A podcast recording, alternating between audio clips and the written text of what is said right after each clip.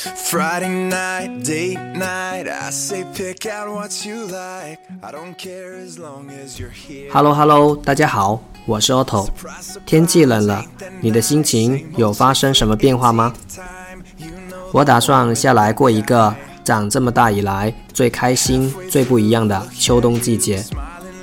还没完整的计划好，但大概是这样子的：更开心，更有收获。把今年夏末的好心情和感觉带进来。有一个我觉得很重要的就是少赖床，早起听听音乐也好，把想要做的一件一件的去完成。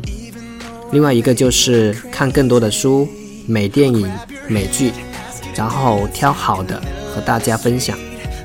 更爱自己，更爱生活，更爱每一个你，让所爱融入生活，在途中。遇见未知的自己。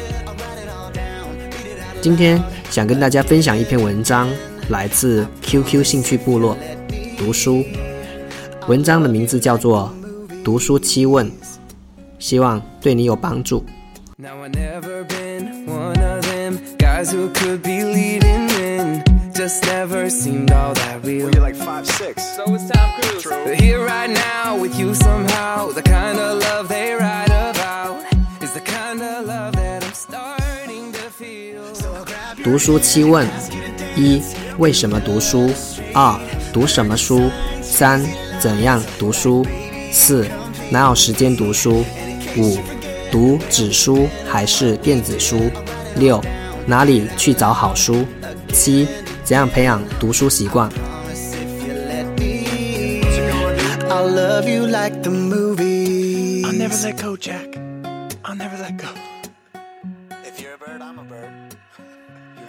读什么书？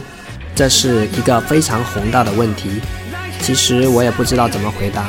好在这个问题有很多标准答案。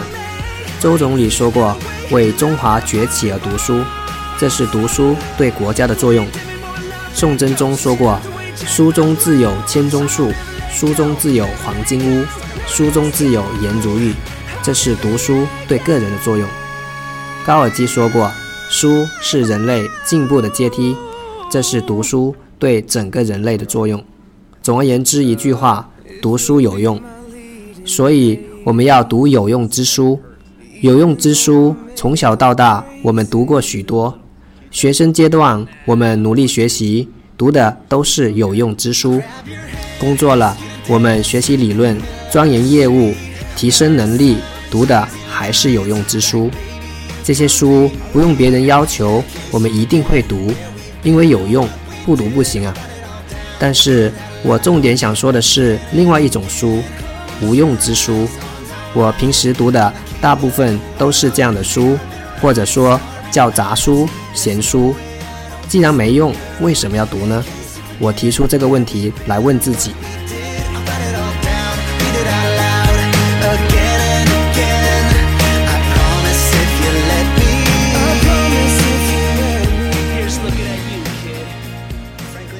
想了半天，我写了这么四句话：让心灵变得更丰满，让思想变得更自由，让世界变得更有趣，让人生变得更通透。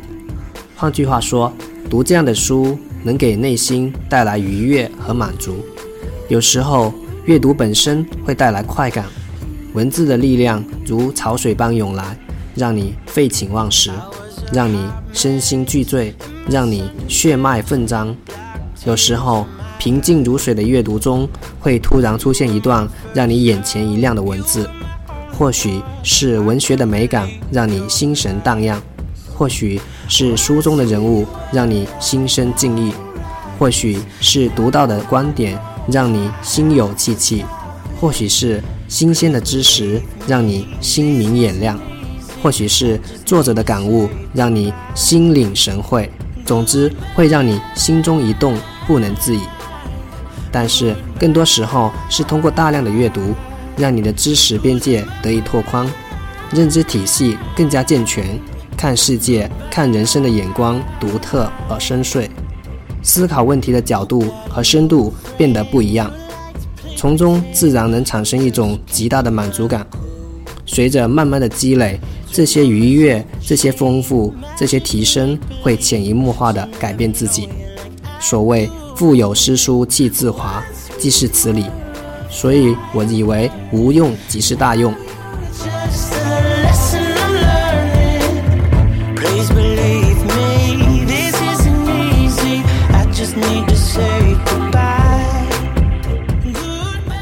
说完为什么读书，让我们再来看看第二个问题。读什么书？最近常常有人让我推荐一本书，或者问我读什么书好。说实话，我比较怕碰到这样的问题。一般我的答案就是只有两个字：随便。不用说，你们都知道这样的回答的结果。友谊的小船说翻就翻。但是这样看似随便的“随便”两个字，其实是很认真的回答。原因有两个。一方面，我觉得阅读是件很私人化的事，萝卜青菜各有所爱。我感兴趣的领域，你不见得感兴趣；我喜欢的作者，你不见得喜欢；我觉得好的书，你不一定觉得好。笼统和盲目的推荐，对于我而言真的非常困难。当然，我不会告诉你我的真实内心想法是：万一推荐了一本我认为好的书，而你觉得很烂。岂不是砸了我的牌子？另一方面，我是真的觉得随便读什么都好，只要读书总比不读强。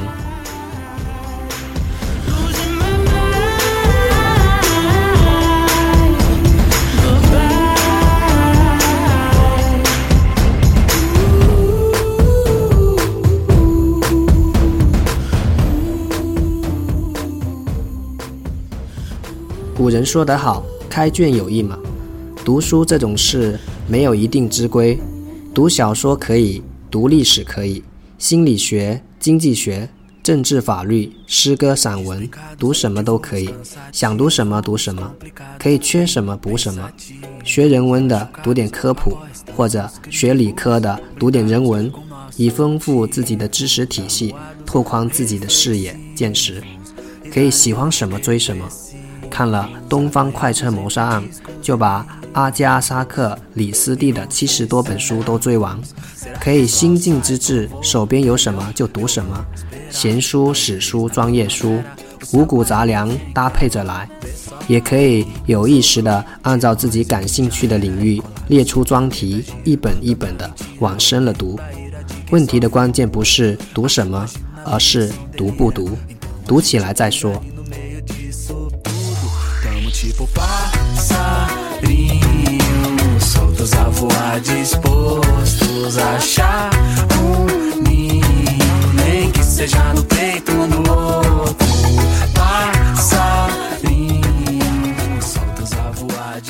当然，如果一定要给点建议，我会给两条。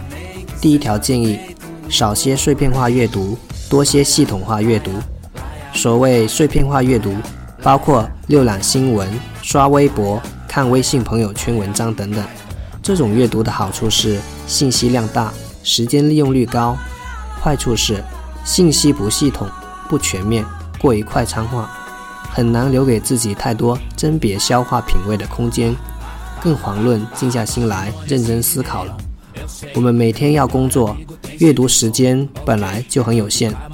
还是应该认真计划一下，多分配一些时间用于书籍的阅读，少花些时间刷微博、微信，让自己能够静下心的、系统的、完整的读完一本书又一本书。当然，我也知道电子化、碎片化和互联化一定是阅读的大趋势，不以任何人的意志为转移。凯文·凯利不是已经在必然中将评读列为十二个关键词之一吗？但电子化不代表不读书，就算在评读时代，我们也一定会有安静阅读、系统阅读、深入阅读的需要和方法。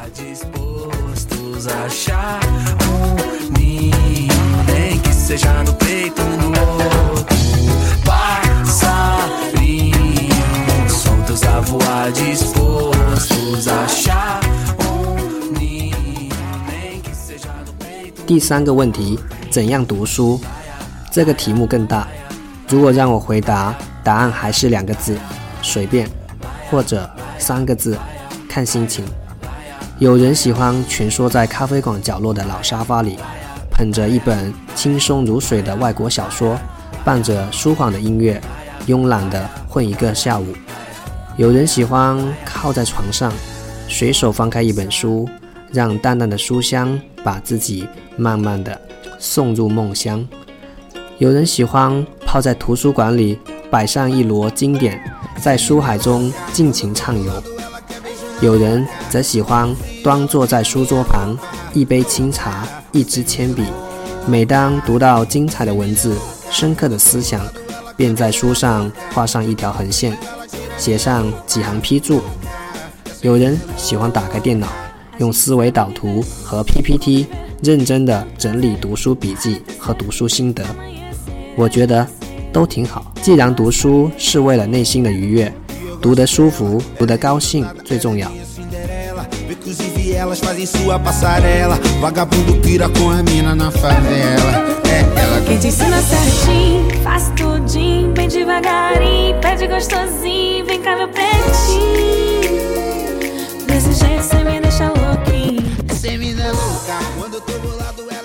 当然要承认，读书人和读书人还是有差别的，会读和不会读也是有区别的。如何掌握精读和泛读？如何提高阅读速度和效率？如何提炼作者的思想？如何形成自己的观点？是有一套科学的方法可以遵循的。关于这个问题，有一本著名的书叫做《如何阅读一本书》，用了整整一本书的内容讲了这个问题。感兴趣的可以去认真学习，我就不在这里重复了。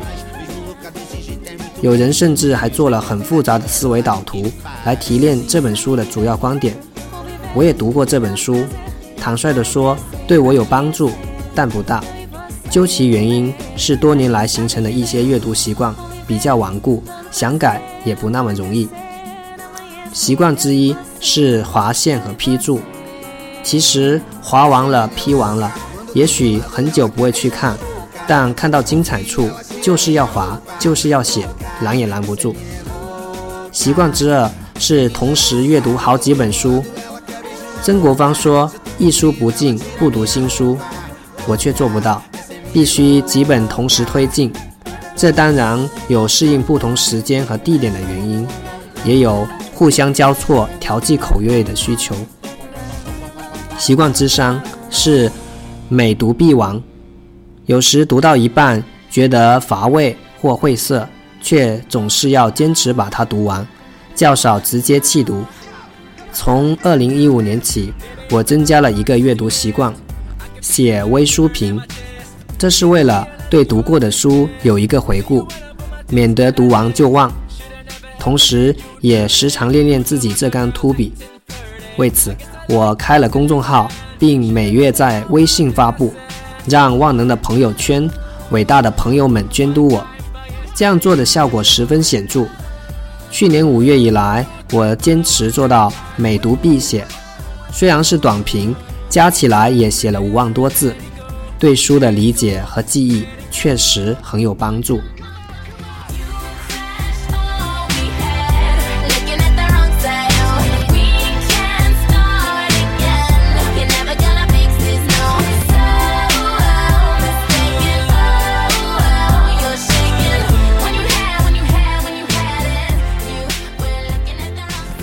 自从我发布阅读清单以来，总有人问我一个问题：哪来的时间读书？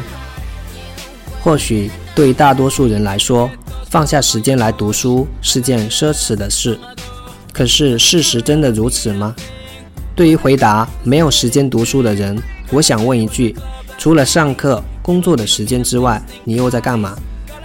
这个问题古人也碰到过，所以欧阳修总结出了。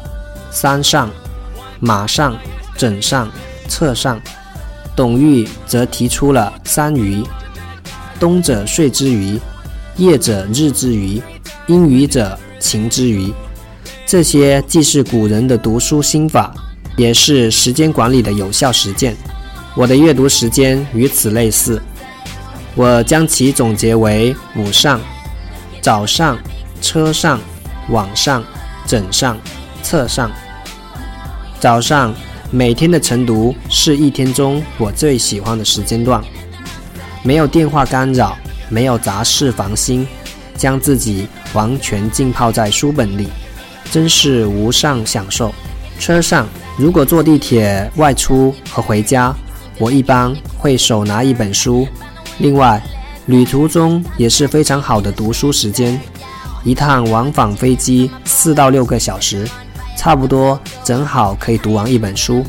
晚上，晚上是可以利用的是另一个完整时间段，和家人一起吃完晚饭，等孩子休息后，也可以获得一些完整的阅读时间。枕上，更为固定和有效的其实是睡前的阅读时间。这么多年，我已经养成了不读书无法入眠的坏习惯。每当躺下，至少要读半个小时的书，才能找到睡眠的感觉。侧上，最后就是以侧上为代表的各种碎片时间。当然，上厕所读书绝对不是一个好习惯，对于身体有实质性的伤害。总之，有没有时间读书，关键还是在于你是不是真的想读书。至于时间嘛。挤挤总是有的。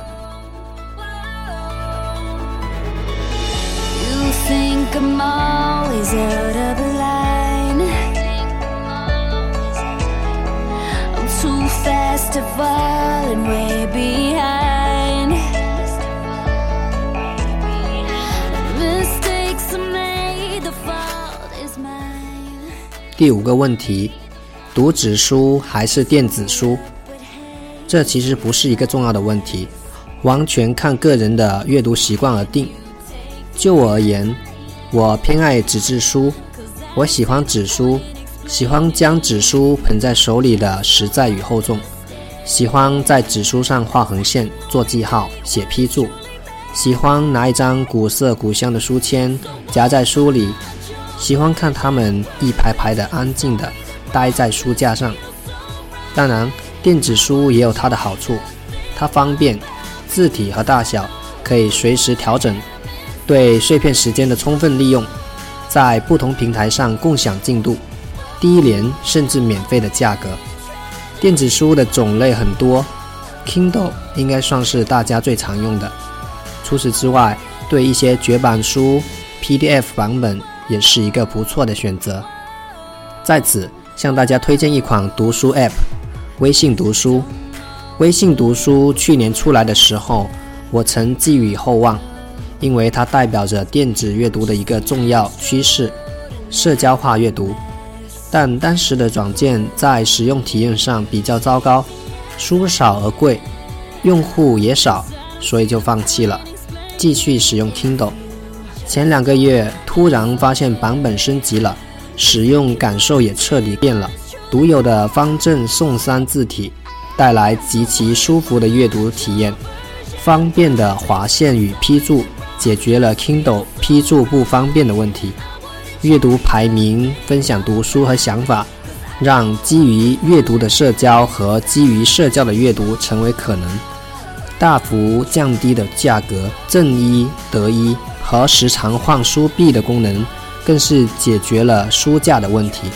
唯一解决不了的问题是阅读载体，手机和 Pad 总是对视力有损害。尽管如此，我还是相信这款 App 会很快的占领阅读市场，甚至取代 Kindle 成为电子阅读的首选。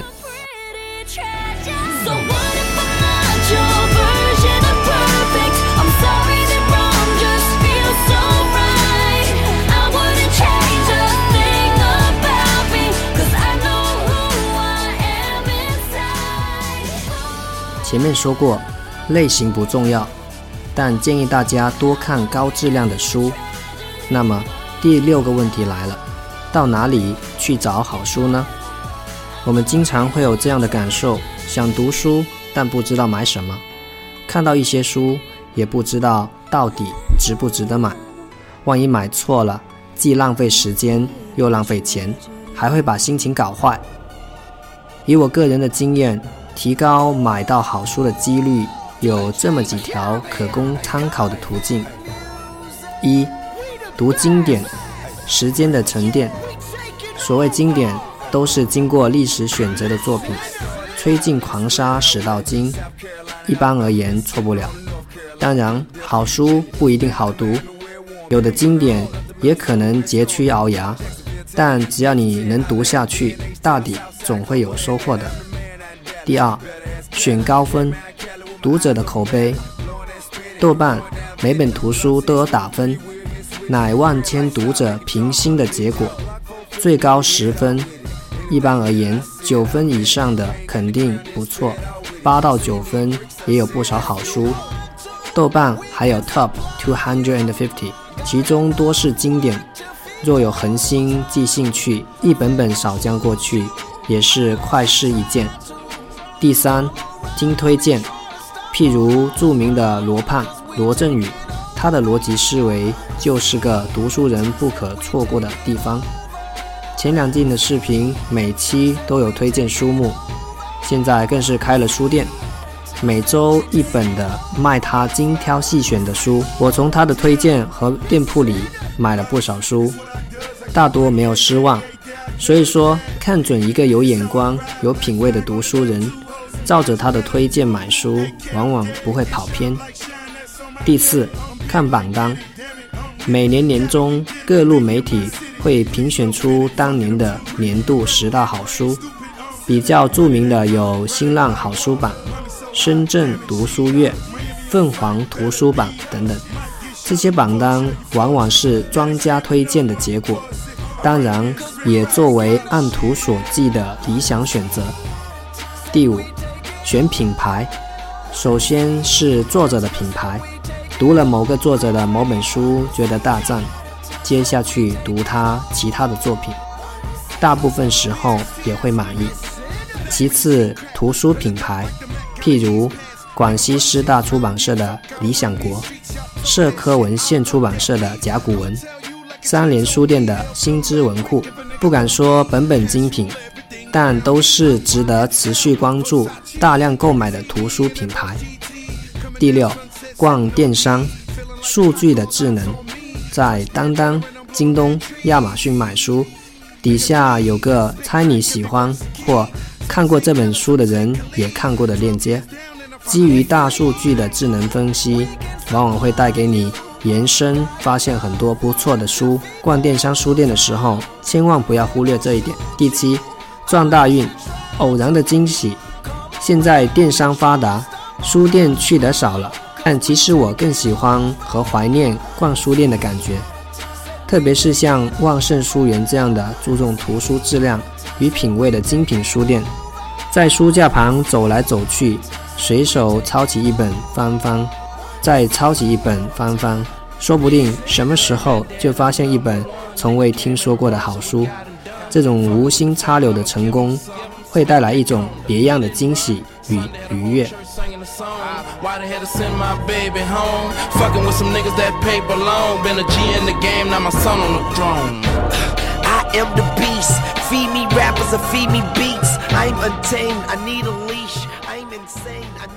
话说了这么多，也许还是有朋友会说，我其实还是想读书的，但就是没有长性，不能坚持。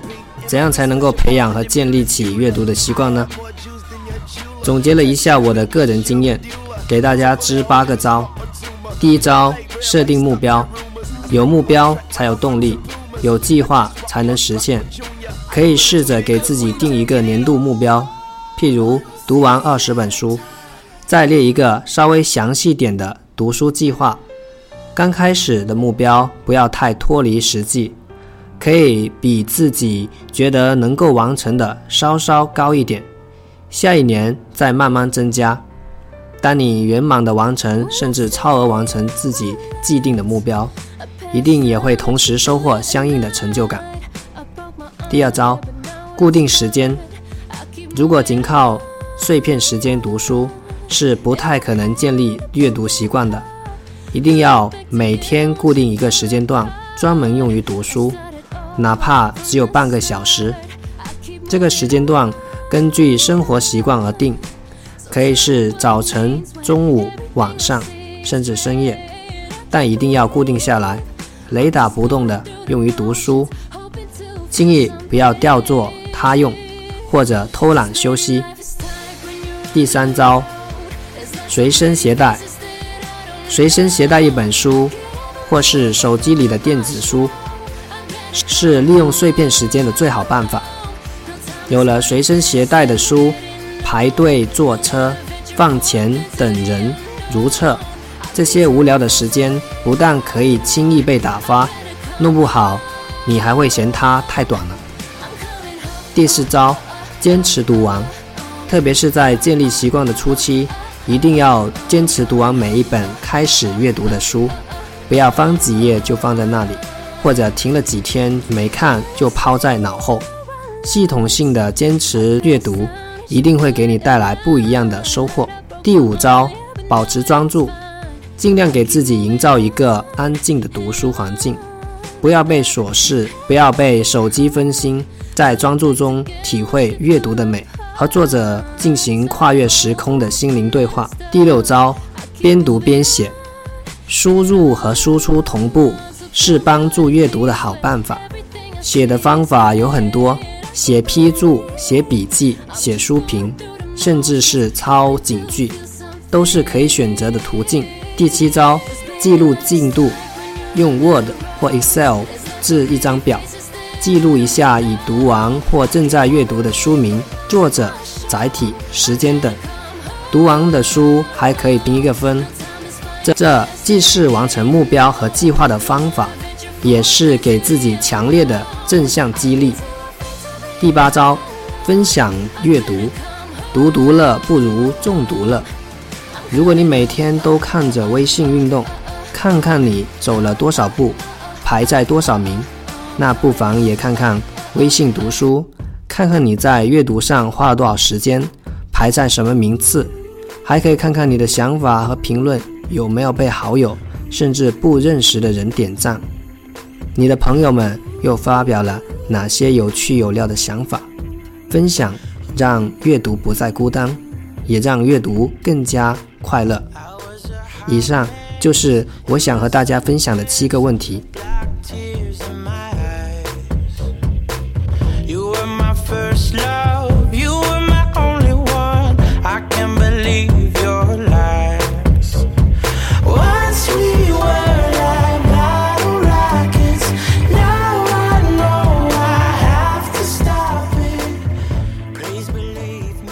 到这里分享完毕。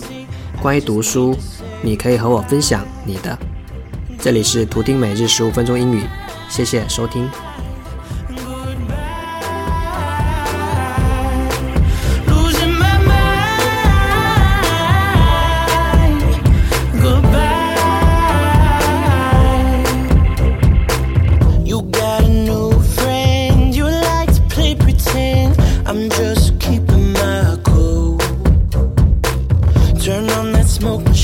magic and make believe. She never